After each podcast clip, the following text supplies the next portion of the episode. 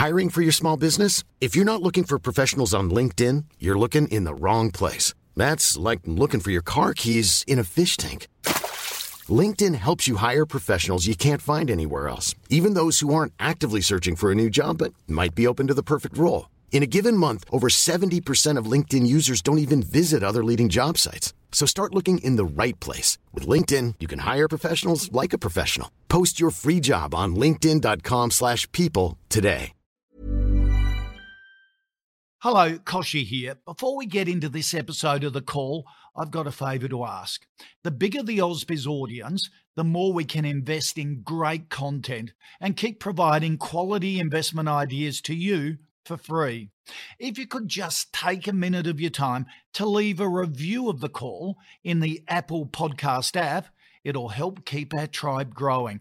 And of course, don't forget to catch up with all the best interviews each day at ausbiz.com.au. Thanks for listening. Enjoy the call.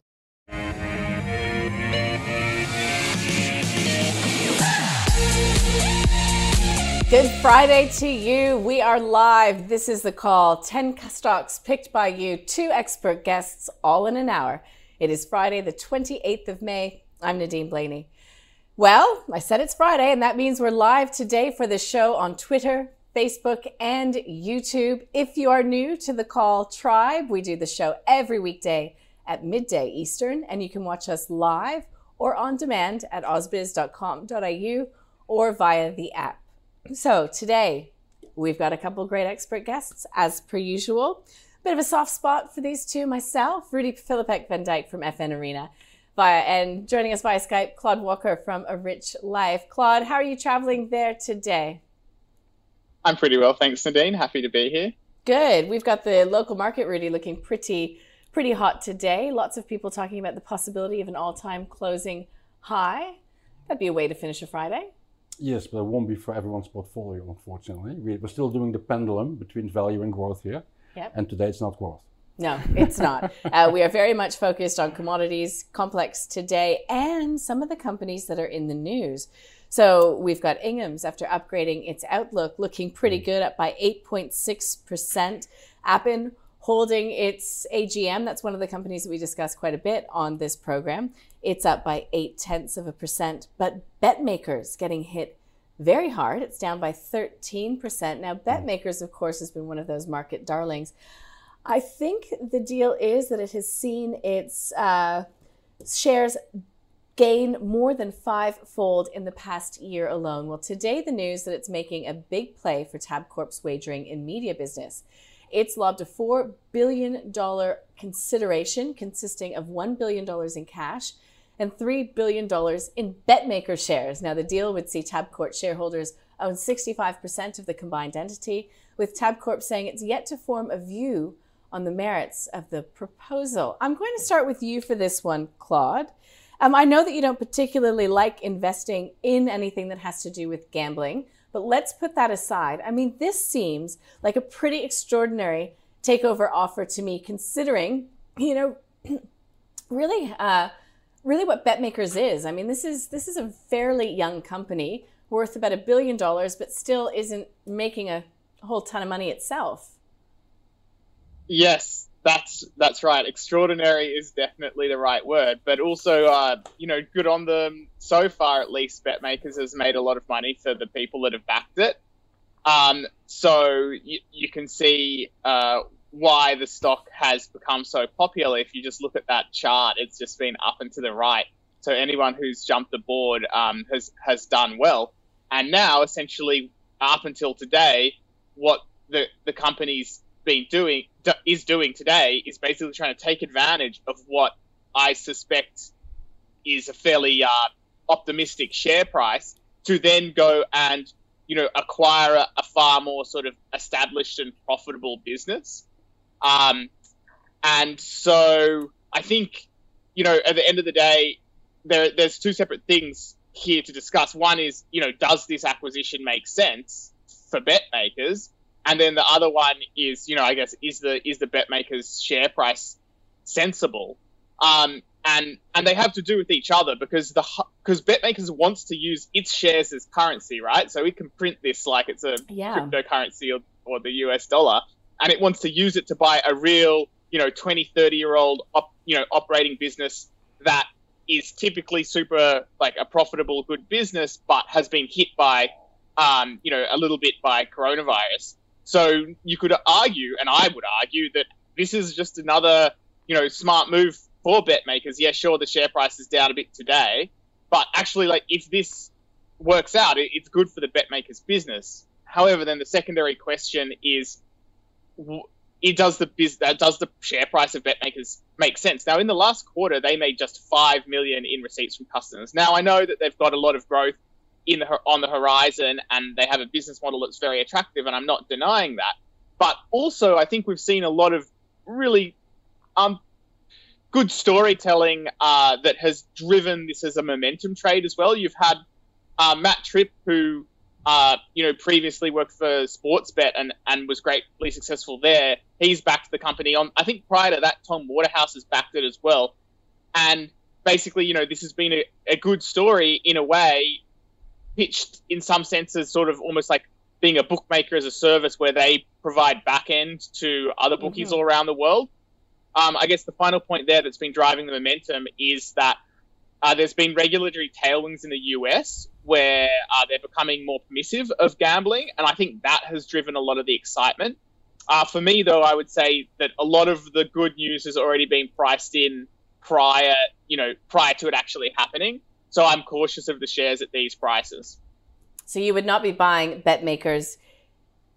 Now, yeah, I'll even if I up. invested in it, yeah, I wouldn't buy. Even it. if you invested in it, you wouldn't be buying it now. But it's almost really. I mean, this is fascinating because it's like legitimizing its business in in a in a way. You know, considering we've seen that whole massive run up in the momentum in the price of this stock. It's so one of the worst kept secrets in the share market, as you can tell from the share price. Um, the shareholders specifically gave the CEO um, permission to go out and make a transformational deal. Mm-hmm. And if, if you read the newspapers and, and, and, the gossip columns, and it was already apparent that they would go after Tabcorp. Mm-hmm. So it was just a matter of when, right? And of course, the share price did I mean, anticipate it all. It, is, it has been announced now. Um, no surprise that Tabcorp obviously is holding the boat off a little bit. Um, they are the ones who basically in, in, in, in the driver's seat. Yeah, because right? they've got other offers on the table Absolutely. for this business they, as well. They, so they lots can, they of can people, pick and choose whatever yeah, they want. Right? Lots of people out there saying, Rudi, I'm curious to get your thoughts on mm. this, that what Tabcorp should do is mm. delist that part of the business and then really sit back and, and see, see, what happens. See, see what you know, happens, get real yes. money for the business. Yes. I mean, that if, obviously takes time. Yes, Do they have? Exactly. Does Tabcorp have time? Well, um, I would think yes, um, but uh, I mean, it's not like Tabcorp is the best run business in the world, and and uh, there has been some pressure from shareholders as well. But um, the shareholders would not look favorably on a board that that jumps into any deal that comes on the table. I mean, they have to basically maximize the value for the shareholders. That's why you own the shares, right? Yeah. I think the main the main question here was, and I and I agree with uh, with uh, Claude's assessment, maybe on a slightly different reason from here onwards, the share price of BetMakers is all about uh, deal going through or not. Yeah. Which basically is now we have a moribund share price. Now you don't want to get on board anymore. And even if you're in favor of the deal, it's better to wait and see what happens now and how that deal will come together, etc., etc., etc. Because the share market is not always perfect, but the share market is usually very good in, in, in sorting out and in indicating to, to us as investors what does this deal mean for the parties involved. Yeah. And it's negative today for BetMakers. That gives you a signal that it's much better deal for, for shareholders in Tabcorp than it is for the shareholders in, in BetMakers. I just find this fascinating because is it for Tabcorp share? I mean, Tabcorp shareholders, well, do they want to be owners of BetMaker shares, essentially? Well, that well, that's a question I can't answer. Okay. But I do know one thing: this is a, obviously a mega deal for a company the size of BetMakers, yeah. basically. Even after that share price uh, run up. Yeah. It just shows you that the share market, anything is possible. But it also shows you for Tabcorp shareholders, which, you know, t- timestamp mm. this, this is about 12 noon here in Sydney on a Friday, you know, Tabcorp shares are up because there's obviously value in that business. I mean, people, there's. I'll, I'll, I'll tell you the one, the one person who's going to benefit from this, that's the CEO, because he, he got his incentives. And um, if a deal comes through, which, which, which it might, he's going to walk away with a, with a bag full of money. Mm-hmm. Yeah, all right, as is often the case. BetMakers, that is a no from both of our expert guests, and that was the stock of the day. So let's get to the companies that have been picked by you. And the first on the list, given it's lunchtime, appropriate, is Collins Food. So Collins Food, the owner of uh, Sizzler, although there's not very many of those around, and uh, Taco Bell and KFC. This is a company, Claude, that has had a silver lining in this pandemic. Uh, things have been going very well for Collins Food. Do you think that the company uh, can keep the performance up as we, you know, begin to spend some of our stimulus at perhaps a bit more high end uh, of the market? Well, I hope for all of the uh, mom and dad restaurants, sit down restaurants that don't have drive throughs and stuff, that uh, they are going to get a bit of a bump. Um, uh, you're right. Of course, the share price has uh, done very well throughout the pandemic, which sort of surprised me. I didn't, I didn't think that KFC and Taco Bell would be so popular, but there you go. Um, for me, uh, the issue here now is still uh, pricing. Uh, basically, this kind of company, you know, it's a franchise company, so it's not the strongest business model. You're a little bit hard pressed to to talk to some sort of you know deep moat or some sort of sustainable competitive advantage that will necessarily last for years and years. You know, ultimately these guys live and die at the um, pleasure of Yum Brands, and uh, that's not necessarily a bad thing. You can I've I've invested in franchise companies before. It's not a terrible thing. However, I prefer to invest in um, the franchise owner than the actual franchisees.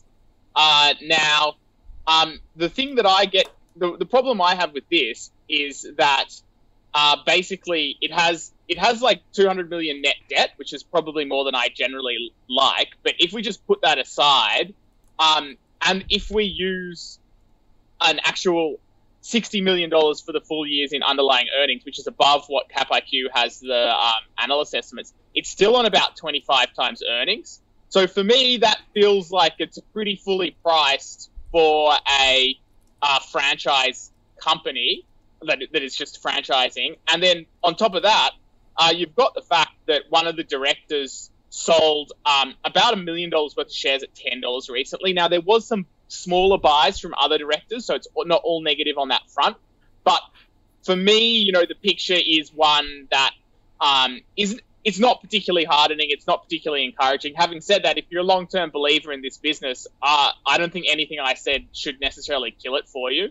So I guess for me, if you sort of like like the theme here and, and you think that these brands are going to do well in Australia for many years to come, then it could still be a hold, but I definitely would not be buying. Okay, now Rudi, you have uh, young males in your life. Oh, yeah. Uh, you know, you've got Yes. boys, so this is sort of the target demo for KFC well, and they, for Taco Bell. they, they the like. lost 50% of my boys. That's, Yeah. that's for sure. Um, so the, the, while they have them at, at a young age, the, it, it, their habits do change and their Mm-hmm. preferences in life do change. And you're, and you're touching upon the right thing. Let's, let's call it, it's, it's junk food, right? It's not going to make you any healthier. It's just uh, other people are saying it's convenience food. Um, I still think, my little rant for today, I still think that part of the industry is at some stage will be called out as, a, as an extension of the sugar industry. And, and we as a society are still, we will, sugar will have its moment of reckoning at some point in the future. That we've not been, we've not, we've not been informed correctly what it does, but it does make us basically fat and unhealthy. All right, long and short of it, and, and, and we get a lot of diseases from it. So longer term, I'm not a big fan of them. Uh, I, I, I think it's a, it's a, it's um, it's a predicament of the past decades that com- companies like tobacco and junk food were amongst the best and more reliable performers in, in, in the past decades. But I think that picture is changing. Still surprised that uh, Warren Buffett still is a big shareholder in Coca-Cola Yeah. uh, because that's changing as well. But um, if you want to invest in, in, in this particular part of the sector, I think I, I personally think a Domino's Pizza is a much better proposition. Um, not so sure whether whether pizzas are, are are healthy, but at least they they can market it as healthier than uh, than your than your than your I fried think it's than all your, your fried chicken uh, uh, wings. Uh, long story short, it has a very uh, checkered past. It has been wishy-washy. It's at an all, near an all-time high today. Um, but that's because this is not necessarily investing in, in, in franchise. What this company thrives on, on expansion by buying underperforming franchises elsewhere, like Yeah. in Germany, for example. Yeah. So that's why the performance has been has been so wishy-washy because they, they basically need to patch up underperforming franchises. They buy them when they're down, etc., etc. The one to the one to buy in Australia on that premise, I think, is Domino's. I mean, much better proposition, much more reliable performer. And if the share price is sometimes a little bit wishy-washy, that's because it gets it gets overheated. I've underestimated uh, these guys in the past. I, I readily admit it because that's why they're near an all-time high. Yeah. But I still think it's it's just waiting until the until the next acquisition because that they, would- they would be on the lookout because that is their growth model basically. Yeah, so acquisition, but also there's Yes. always the risk of another U.S. name coming and establishing itself down under as exactly well. exactly, and and just us turning vegan or I mean less less junk food, right? Yeah. And I think that trend uh, will will increasingly come to the fore. I think. All right, well, it's a Friday. There's always a little bit of junk food around the Ausbiz newsroom. I will admit that, but uh, we try to do our best here as well. So that's Collins Foods for Ron. Let's get to Fisher and Paykel Healthcare FPH. This is for Shaz. Now, this is topical, of course, because we had an update coming from Fisher and Paykel just yesterday. Rudi, I'm going to start with you because the brokers have been out in full force and look, not looking very favorably on that update. Macquarie saying it's a reality check. Uh, another broker saying that the clouds have moved in on the company's moment in the sun, or perhaps that was your interpretation. No, well, this case it wasn't, but um, it all depends on, on where you put your emphasis. And I think companies like uh, Fisher and Paykel Healthcare have that problem that they have been such a strong beneficiary last year from the fact that we that hospitals were, were, were ordering all those ventilators. What it has done though, it has brought them under the attention of so many more hospitals globally that their, their base, their base of customers and of installed equipment has increased so much that the, the view of many uh, fund managers and stockbrokers longer term, medium to longer term, has completely changed on this company. So it is a case of short term versus long term. In the short term, the share price looked a little bit bloated. I would fully acknowledge that. Uh, some fund managers were asking questions as well because it's priced on, on the momentum from last year. There was always going to be a, a slowing uh, for the simple reason that we are comparing constantly on a 12 month basis. Yeah. And last year was such a big boost in the, in, in the demand for their products. It will slow down this year. I mean, now here comes, here comes the, the, the tricky part. Because if you are a long-term investor, maybe when it when it does sell off, you need to have a look at it because it is on my on my on my assessment, it's it's probably not as good a company as ResMed, for example. Um, ResMed is more than a one-trick pony. These guys are pretty much a one-trick pony. It's ventilators and that's it. But they are they have had the advantage from last year, and they're unlikely to lose that advantage. So past this year, they should catch up again with growth and they should I mean, sell more ventilators again.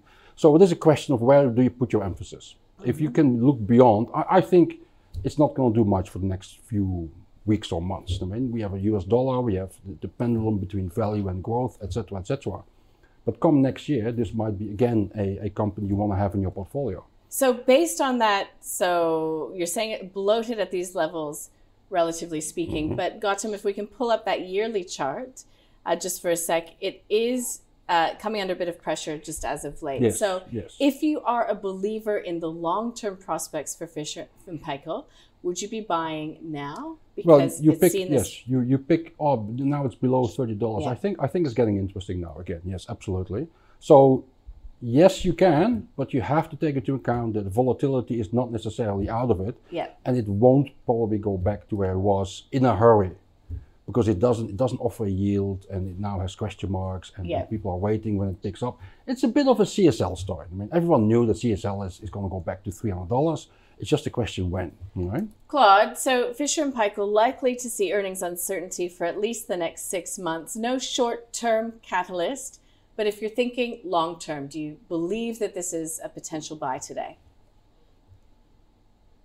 It, it's really hard for me to get uh, excited about um, a company that's so fully valued and so well known. I just don't see the edge. I don't see the thing that would that a buyer might sort of say, "Oh, I think this is the good thing the market's missing." I just I can't see that. It's a 1.5% dividend yield at the moment, which is better than nothing. And you, and you know, I definitely don't think this is some ridiculous high flying hype stock or anything like that.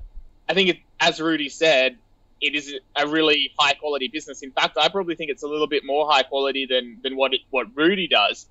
Um, if you've been a long term holder of Fisher and Paykel, I have I see no reason why you would change your position now. Like this is the kind of company that if you want to be a sort of night, a, a slow, relaxed investor, this is the kind of company that you want to fill your portfolio with. But you want to try to collect these high quality businesses at the moment, at the time when they are offering a little bit of a better option, when they are a little bit cheaper. This, for sure, to me, is a buy and hold quality business. However, um, right now, I don't see the I don't see the undervaluation potential that, that would cause you to buy in. Like so last year when when COVID was happening, you could see there's a reason there's going to be an uptick. That was probably the time to buy, and lots of people did, and that's what's pushed the share price up. And now, as Rudi said, it, it's less less um, of a, a, good option. So yeah, for me, definitely one to keep on the watch list, and, and not one that I see major problems with. But no, I don't see the buy opportunity right now. All right, let's move on to the next stock. Uh, Orora, O R A. It's for Philip. This is a packaging company. Again, this is a company that has had tailwinds through the pandemic. I thought it was interesting reading through some of the broker notes. O- opposite. What? Opposite.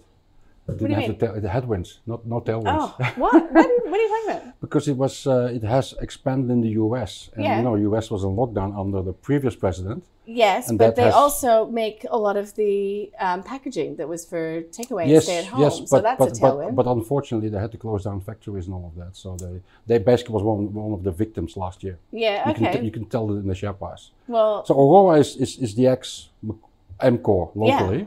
Yeah. Uh, uh, has done very well in the first four years. Uh, Amcor them some really nice presents with them.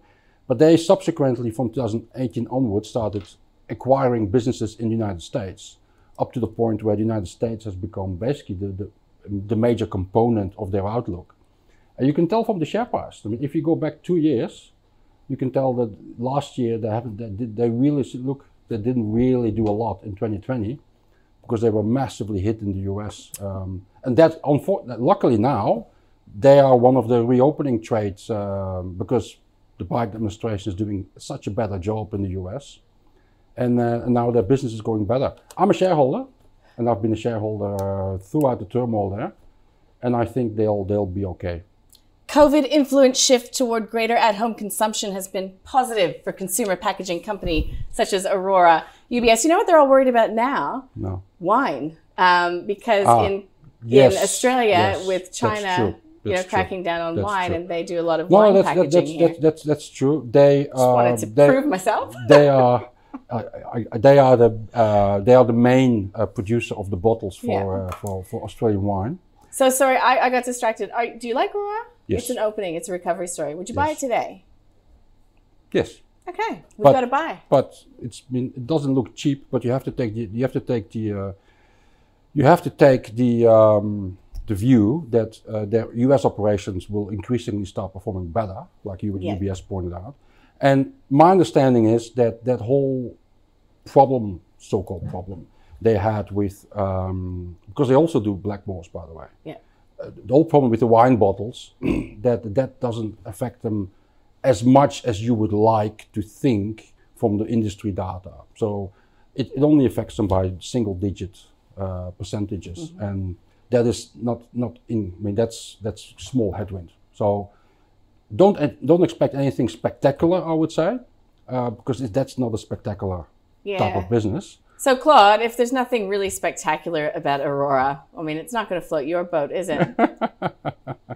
Yeah, so I mean, there's no there's no way I want to invest in a company that does packaging. Basically, I think packaging is awful. Um, Packaging except could also like- go the way of uh, smoking and uh, and fast food, really, if we're realistic about it. Yeah, so I did invest in a packaging company called Secos Group, which was uh, which I've since Oh, sold, yes. but that that does uh, the most like uh, compostable uh, packaging possible. Um, however, you know this one's probably not for me personally. But having said that, I if you just put aside that for a second, I kind of agree with Rudi overall. Um, he said, you know, it's not that cheap, but on my numbers, it's not too expensive e- either. I think it has a decent dividend yield of around four percent, or even a little higher. Hmm. And um, that that's off the top of my head there. Uh, feel free to correct me, Rudi. Although you know, as you No, I think you're, I think I think you're correct, uh, Claude. I think it's between four and four and a half. Yeah, cool. Yeah, so it's a decent yield, and also, um, based on its its statutory earnings is a little higher than its normalized earnings, but using either one, it's a PE of under twenty, so mm, not way too much growth priced in. And the cynic in me says, even though I would love it if the world moved away from so much packaging, I don't really know if that's actually going to happen. Sadly, uh, human beings seem pretty committed to the you know the great islands of plastic in the Pacific Ocean. So, yeah. uh, I think Yeah, it's the type me- of packaging. I mean, my neighborhood on the bus stops is absolutely chock a block with Woolies advertising the fact that they'll be moving toward, you know, environmentally friendly um, packaging by, you know, in the next couple of years. Um, so yeah, Orora, only because uh, we're running out of time for this one. I mean, if it's if it's actually pretty good, you know, the dividend's looking pretty good, not too expensive. Is this a father-in-law don't wanna give it portfolio type thing? I know you don't. um, yeah, so I would say it is more of it's definitely more of a father-in-law portfolio kind of thing. I'm gonna just I just have to withhold the buy because I don't want it like the last one me and Rudi one of the ones me and Rudi got in was Pro Medicus at twenty six dollars. I don't want to follow that up by putting Orora in here um for the for the call portfolio. Yeah. So I'm gonna give it a hold. Okay. Uh, All right. I like our track record so far, Rudi. So I I Good, don't good. change it. It's also it's also Claude can say but th- th- there's two misconceptions here. One is we, we, we can't get our wines and our medicines and everything without packaging. Yeah. Yeah, like you can complain about It's it, but just it, how it's- these I mean, companies transition. Like how else do you get your wine and your milk at home? The other the, the other part is companies like Orora and in particular Amcor are very are very much at the forefront Mm-hmm. of of that industry changing its stripes. They they they're not just wedded to to to plastics. Yeah. mhm. Okay, well, I, uh, I look forward to all of the innovation on that front personally. All right, we'll get back on track. We're going a bit loose today on this Friday afternoon. Omni Bridgeway is the next one for Barney, saying it's been in a downtrend for some time now, starting to look like some value perhaps. It's also in the process of changing its revenue model to be steady from year to year and perhaps not quite so lumpy because, of course, to a certain degree, this company is at the mercy of litigation and how that goes. Yes, yes. Here's an interesting uh, angle on it. Um, fund managers are at times investing in this company because because of its different character. Like it it it, it it's basically trying to find an, an asset class, or in this case, a listed asset that is not necessarily trading in line with the banks and the resources and the CSLs of this world. Uh, in, ter- in terms of finding a di- diversification, my understanding is that's why this company is on the radar of some institutional investors. The other thing is they are changing their business model, and in the past it, it's it's been very lumpy, and um, we have we have a, a government in place that doesn't like these guys because they obviously are way too successful in taking businesses to court when they do something wrong.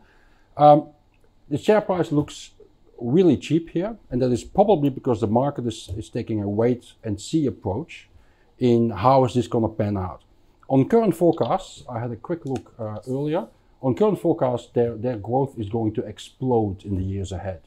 Now, why is the market not, not pricing that in? They're very cautious. They, they're like, let's see first. But so, the long story short, if you're willing to give management the benefit of the doubt here, you can definitely uh, buy this one. Wait to see what happens in August, and hopefully they do the right thing and they achieve everything they, they say they're going to achieve. I'm personally always a little bit cautious by putting so much faith in management, but if you want to, you can definitely do it here. So that's a buy. Um, would you be buying Omni Bridgeway, Claude?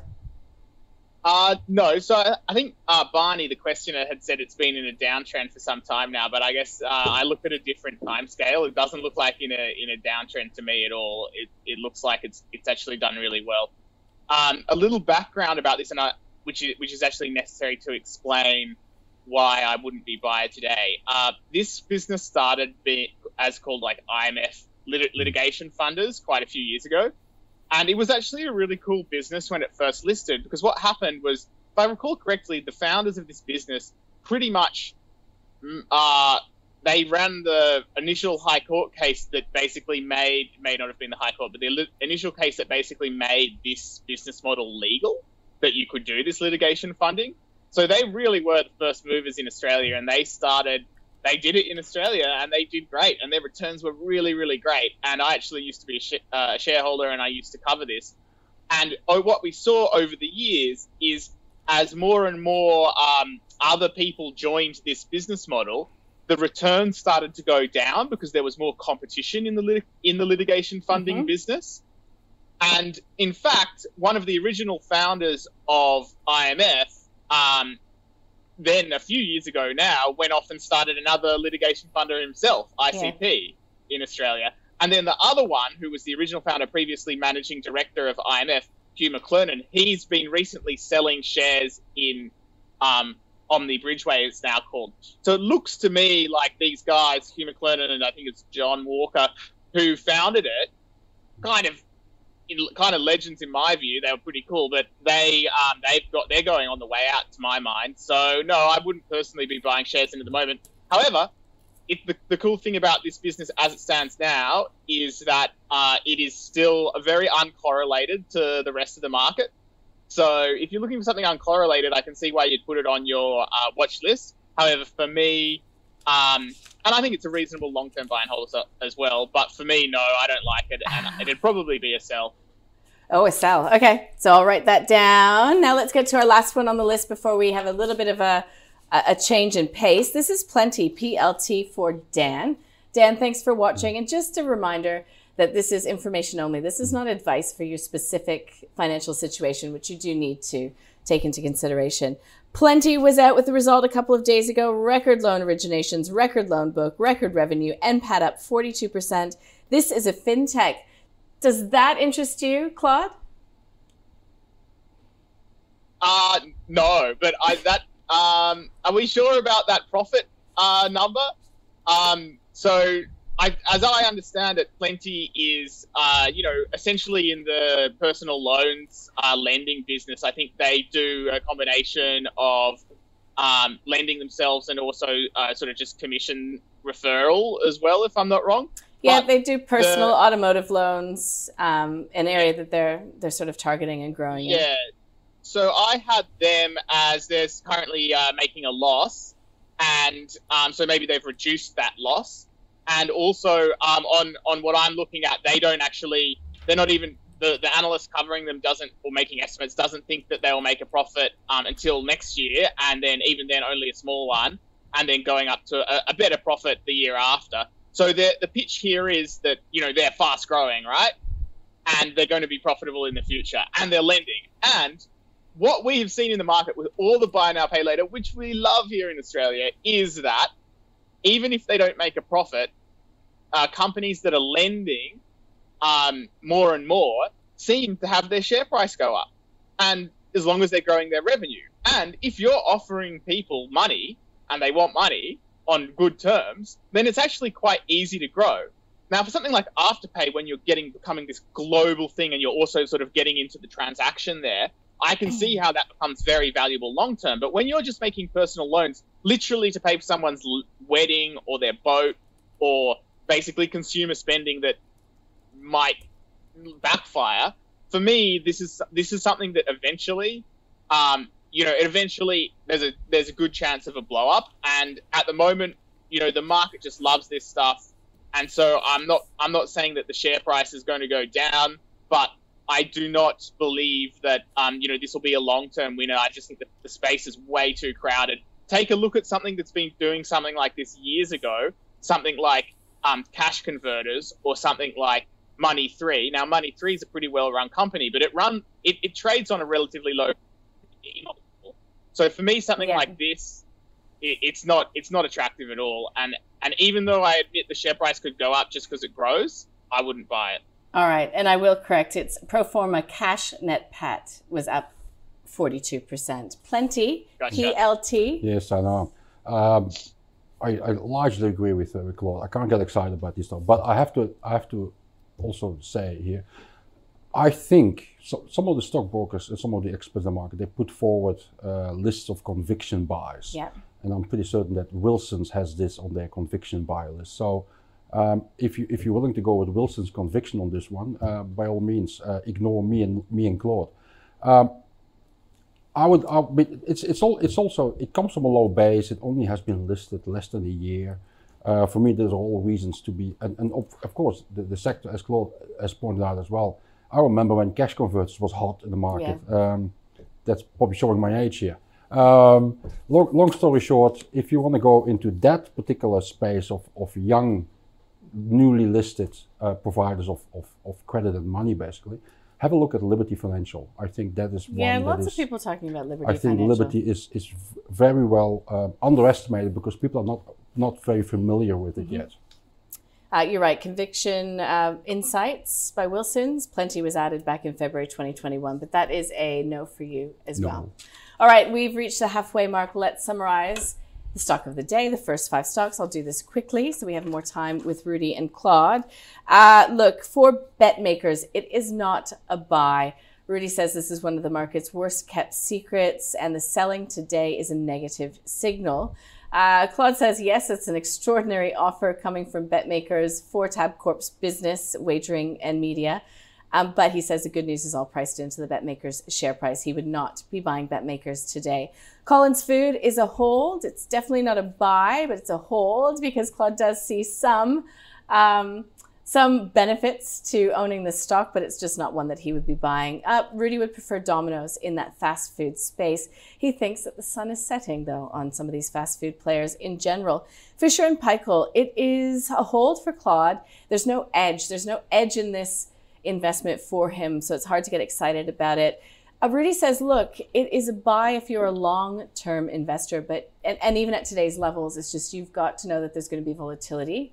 And uh, so, not one way traffic for now and that long term horizon. Orora, uh, Rudi says that it is a buy. Uh, the US business will be picking up as that economy reopens. So, it's a reopening trade. He says it doesn't really look cheap, but he would be, be happy to buy it today. Uh, it is a hold for Claude. He says perhaps for the father in law portfolio, but he, he just can't bring himself to give this one a buy. Uh, he says it's actually not too expensive in his view, and it's got a decent dividend. Uh, in Omni Bridgeway, uh, Claude says the cool thing about it is that it's very uncorrelated to the market, but it is not a no. In fact, it's a sell for him. It is a buy for Rudi. He says that some instos are using it as a diversification away from some of the big banks and that it does actually look really cheap at these levels. That brings us to Plenti, PLT for Dan. Uh, Rudi is being very generous with his, his alternatives today. He says, don't look at Plenti. Uh, look at Liberty Financial. He thinks that's an interesting one, and maybe we'll discuss it in more detail on another program. So, Plenti is a no for Rudi. It's also a no or an avoid for Claude because it's got a pretty good chance of blowups happening um, down the way. He just does not believe in uh, the company's narrative that it's putting out so far. So that is uh, today's. There's nothing being added to the, the portfolio. This is the AusBiz portfolio that we've been tracking since the beginning of July last year, thanks to our partner NabTrade. All the companies that get two thumbs up or a buy from both of our experts which Claude refused to do for Orora, uh, we've been putting into the portfolio. So let's get a check on how we're performing. The weekly return up by three and a half percent. The uh, the benchmark index, the S&P ASX 200 has been doing pretty well. I think it's up by about 2.5 percent so far this week. So we are outperforming the XJO. One month up by 1.4 percent, and in the full year to date, the AusBiz portfolio is up by 32 percent, or roundabout there. Some of the companies we've added recently Abacus Property Group, Universal Store, Nanosonics, NetWealth, and Janus Henderson. If you'd like to take a look at that portfolio for yourself, you can do so. It's on the bottom of your screen there. It's at ausbiz.co forward slash forward slash portfolio. Get a lot of um, emails in from our viewers saying, What do you mean I can't get to it? But it's a forward slash that um, trips people up. Okay, let's get to Evolve Education Group. The ticker code for this one is EVO. This is for Edward. Uh, the last time, Claude, I spoke about Evolve with a guest, it was just in the wake of the federal budget. So it is likely to benefit from some of the policies that were put in place in the most recent budget. But a bit of a double-edged sword, isn't it? Because because where policy can work in the favor for some of these childcare providers, you know, when the winds change, it can also be a bit of a, a drag too. Well, yeah, that's right. Um, although I understand that uh, Evolve was mostly in New Zealand. Primarily, they're Uh, looking to expand greatly in their footprint in Australia. Yeah, yeah, sure. And but uh, so at the moment you have the same risk that you just highlighted, or opportunity, I guess, in New Zealand, where the majority of their revenue comes from government subsidies. Although having said that, I don't think that it's actually that risky. Um, it, the government just has to subsidise childcare if they're going to have a private system like this. Um, so I, you know, they can't just turn around and take away childcare. It'd be they'd get voted out. Any government, New Zealand or Australia. So I think that's probably okay. That that particular risk. Having said that, you know, let's talk about the business model here because it has been done before, which is where you've got a group of childcare centres and you put them all together and they're all sort of profitable profitable on an individual basis, and then you lump that profit together. And, and then you essentially borrow against that or raise capital from shares or a bit of both to buy more and more. And it's this roll up model. Now, they recently raised capital at a dollar ten per share um, from institutional investors. So the share price has come down a little bit uh, since then, and they've got the capital to grow. So you'd hope what you'll see is you'll see some, you know, as you were saying, expansion, which will boost, boost profits. And I think there's probably, you know, a bit of an opportunity there because the lesson with roll-ups is that essentially you want to get on the train early and get off the train early because long term these these are not great business models.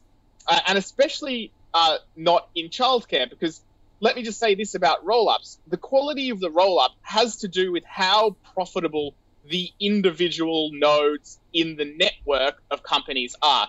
So if, you'd be better off having a network of 10 businesses that are all extremely profitable and they cannot lose profitability um, than you would having a network of 300 businesses that are all a little bit profitable, but they could all fall into loss if the same thing happened.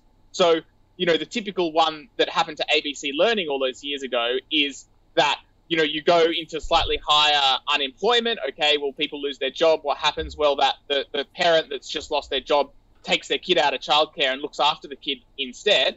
And then all of their so many of their centers all at once just stop being profitable. They have a massive debt load and they explode. That is fundamentally still uh, that's fundamentally still something that could happen to evolve and and G8 and any of these ones. So look, now early is the right time to look at at roll ups um, when they're locked and loaded and ready to go and grow. So yeah, that I'm I'm not saying sell now if you already hold shares, but just this business model, it's just not what I'm looking for. And I can't bring myself to say buy because if you buy a company like this, it's so important that you also get off the train before it starts to derail. All right, so that is a hold if you've got it. It's not a buy. Would you be buying Evolve Education Group? It's that Pac-Man I, model. I, I think I'm much more negative than, than Claude is. Um, the whole idea that governments can't let these businesses go under, it hasn't uh, prevented ABC from going under, although that was fraud. Uh, but it also hasn't prevented um, the largest one we have in Australia, G8 Education, to be an absolute dog at times. Uh, one of the biggest dividend traps uh, over the past decade or so. Um, so it's it's it's simply for me those examples show you that even the larger companies in that sector can't really make it work. If this one would make it work, it probably is a temporary thing. Uh, there are much better sectors to invest in.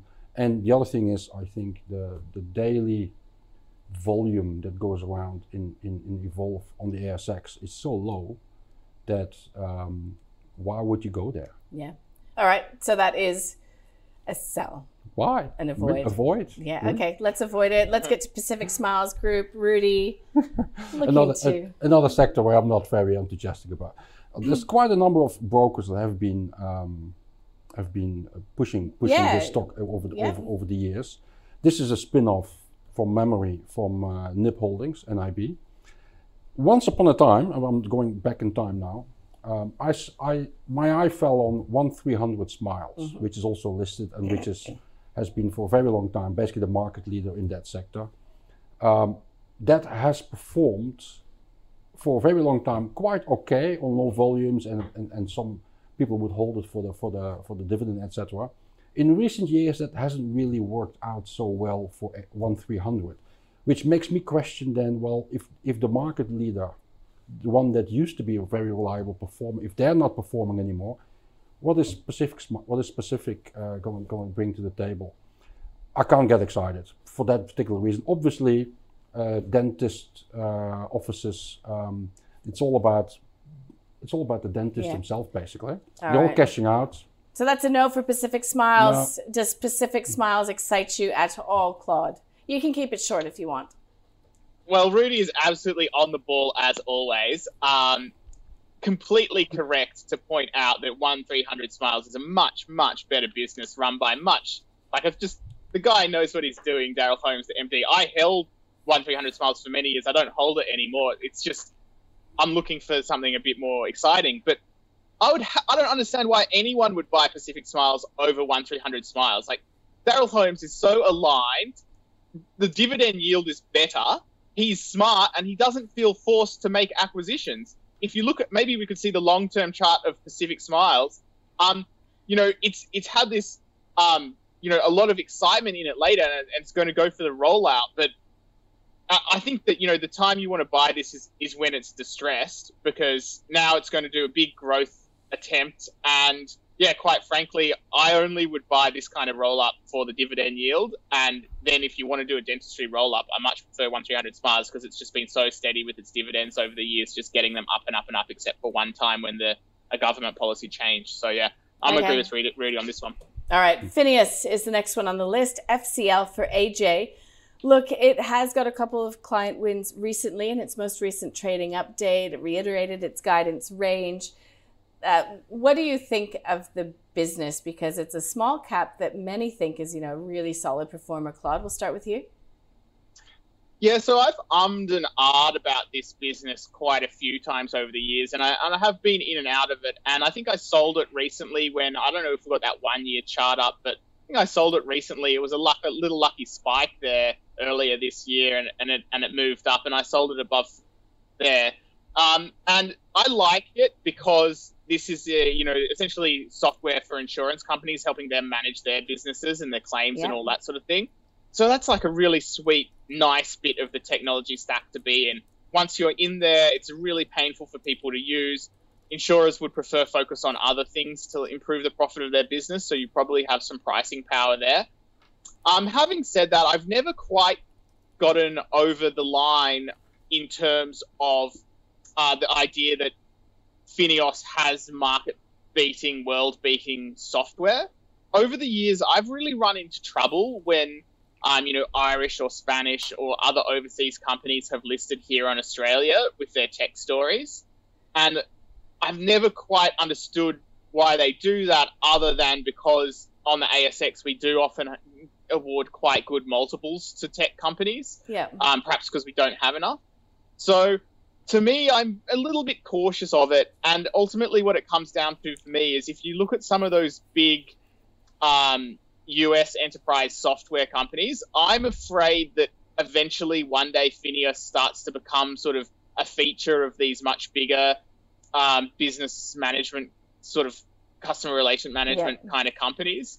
So that that's the risk there. So I I would I for me it's a sell at around four or a bit above four, which is kind of close to where it is now. So Okay. you could probably put me in the hold camp.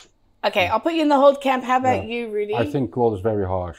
Um, I, I similarly, as Claude, had been had been a shareholder, and I sold in that same spike because I thought the market's just being being dumb, and and and I thought I might as well use it this time. Um, so I, I'm not on board again, but I do think you can you can buy it. Although on my observation, it's incredibly volatile for whatever reason. The story about Fineos is, is, is actually quite straightforward. The, the insurance industry is a laggard.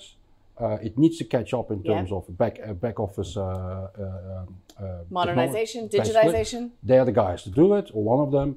Um, once that that has been delayed because of COVID. Yeah. I mean, once that starts rolling again, these guys are probably gonna gonna announce a, a new customer every month or so.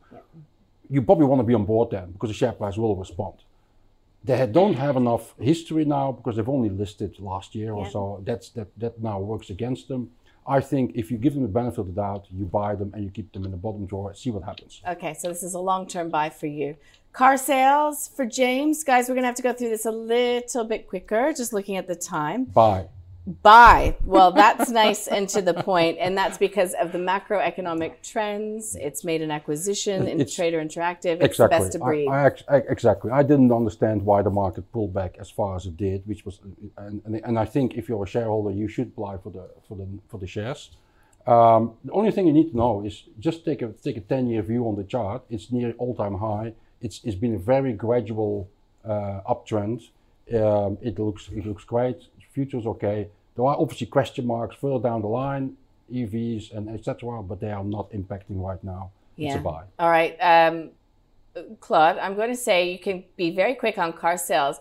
If you'd like to talk about something related to cars, I'll give you a bit of time to talk about EROAD because I know that it was out with an update today, and uh, I think it's got your juices going. Correct?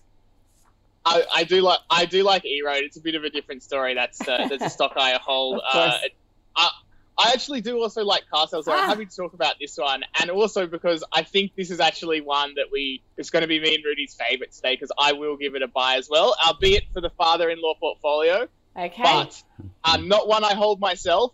But um, I, yeah, look, basically these guys have done such a good job over the years, and it, it's it's exciting that they could potentially be you know um, expanding overseas and uh, yeah, look, it's it's this is a true network effect business. It has tons of nodes in the network, which makes it really incredible to really difficult to break. So its Australian core business is so strong because you have so many buyers, so many sellers, and people have tried to break it. They've spent you know hundreds of millions of dollars trying to break this kind of strong network effect in terms of the competitive advantage car sales has in Australia, you'd be hard pressed to find, you know, there are some others such as realestate.com.au that have such a strong competitive advantage. But, you know, 35 times earnings, yeah, okay, it's not super cheap, but this is a long term, high quality business. So that's why I like it.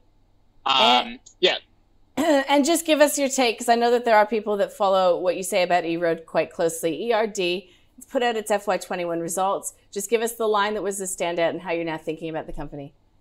Cool. Well, I guess the standout point for me was that the worst thing about this result was that um, the customer acquisition cost went up, and usually, so so or not the cu- yeah, the, so for every device they wanted to sell, the cost of doing that went up. Now, usually when you see that, it's a warning sign. However, the real reason that that happened, which I think is a key point, and the CEO said on the call, is that what happened is because of the lockdowns in the US and Q3 was their worst. It's just hard to go and sell things when the company, uh, when the country was in this sort of lockdown panic state. And what EROAD did is they made the decision to keep on 100% of their sales force, keep on 100% of their workforce, and because they're continuing to pay all those salespeople, but the salespeople's ability to sell went got you know went down, it become more difficult. That's why the customer acquisition cost went up. But now I basically think, look, that's bad short term, but in the long term, that says good things about customer culture and also uh, about company culture, and also it puts the company in a good position to take off now as things better get better in the US. So that was the key point for me. Of course, I do hold shares, but I haven't finished analyzing it. But I'll write something about this in due course. Good, there you go, and that's out of Rich Life. Uh, last stock on the list is for John Megaport. Uh, Megaport uh, MP1. Look, uh, what what do you look at? Would you look at those new ports being added? Because there um, there has been a bit of a miss on some of those new ports being added. Yes, but it's. I, I think more and more people are coming to the conclusion this is this is one this is potentially a, a long growth story and, and of quality. Um, I mean, I'm I'm a long term shareholder in in NEXTDC for as long as you can because they haven't been listed that long. This one has now performed much better, and it's sort of like an intermediary between where companies are and where where they end up, which is NEXTDC. I'm surprised that the market is not putting more value in NEXTDC at this point in the cycle, but they're definitely um, in, in, in Megaport. There's a play going on where a lot of um, people had gone short in this stock. And, and, and apparently the reason why the share price is where it is is because those shorters have been covering. Um, it would appear this is a, this is a quality company. It's not going to be profitable anytime soon. So it will have those swings, but um, I would I would buy them on weakness basically. Okay, Uh, so wouldn't what's- chase them here, but um, it's a share market. Weakness will come at some point, and I think this you, you have to give them the benefit of the doubt. I think.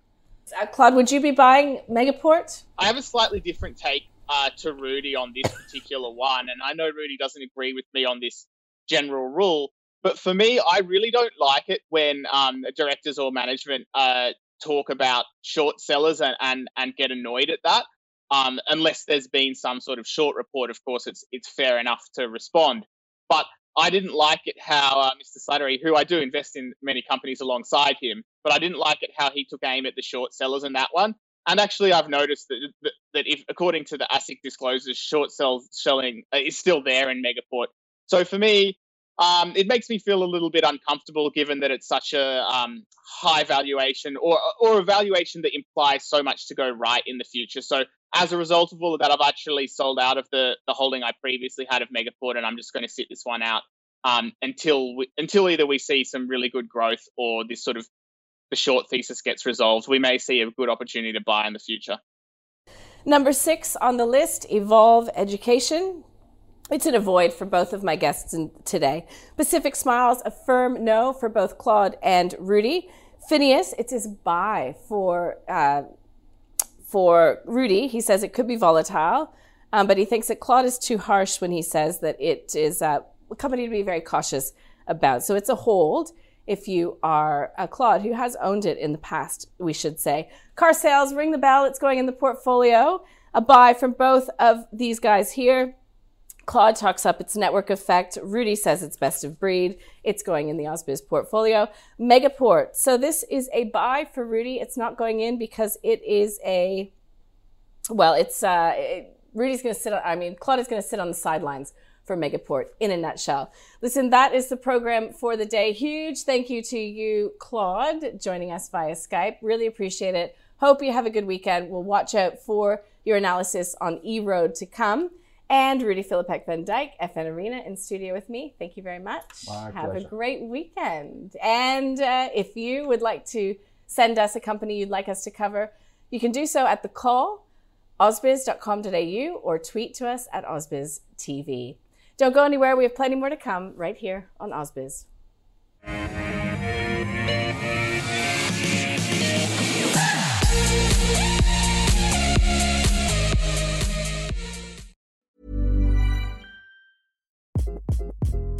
Hi, this is Craig Robinson from Ways to Win, and support for this podcast comes from Invesco QQQ, the official ETF of the NCAA. The future isn't scary. Not realizing its potential, however, could be. Just like on the recruiting trail, I've seen potential come in many forms as a coach. Learn more at Invesco.com slash QQQ. Let's rethink possibility. Invesco Distributors, Inc.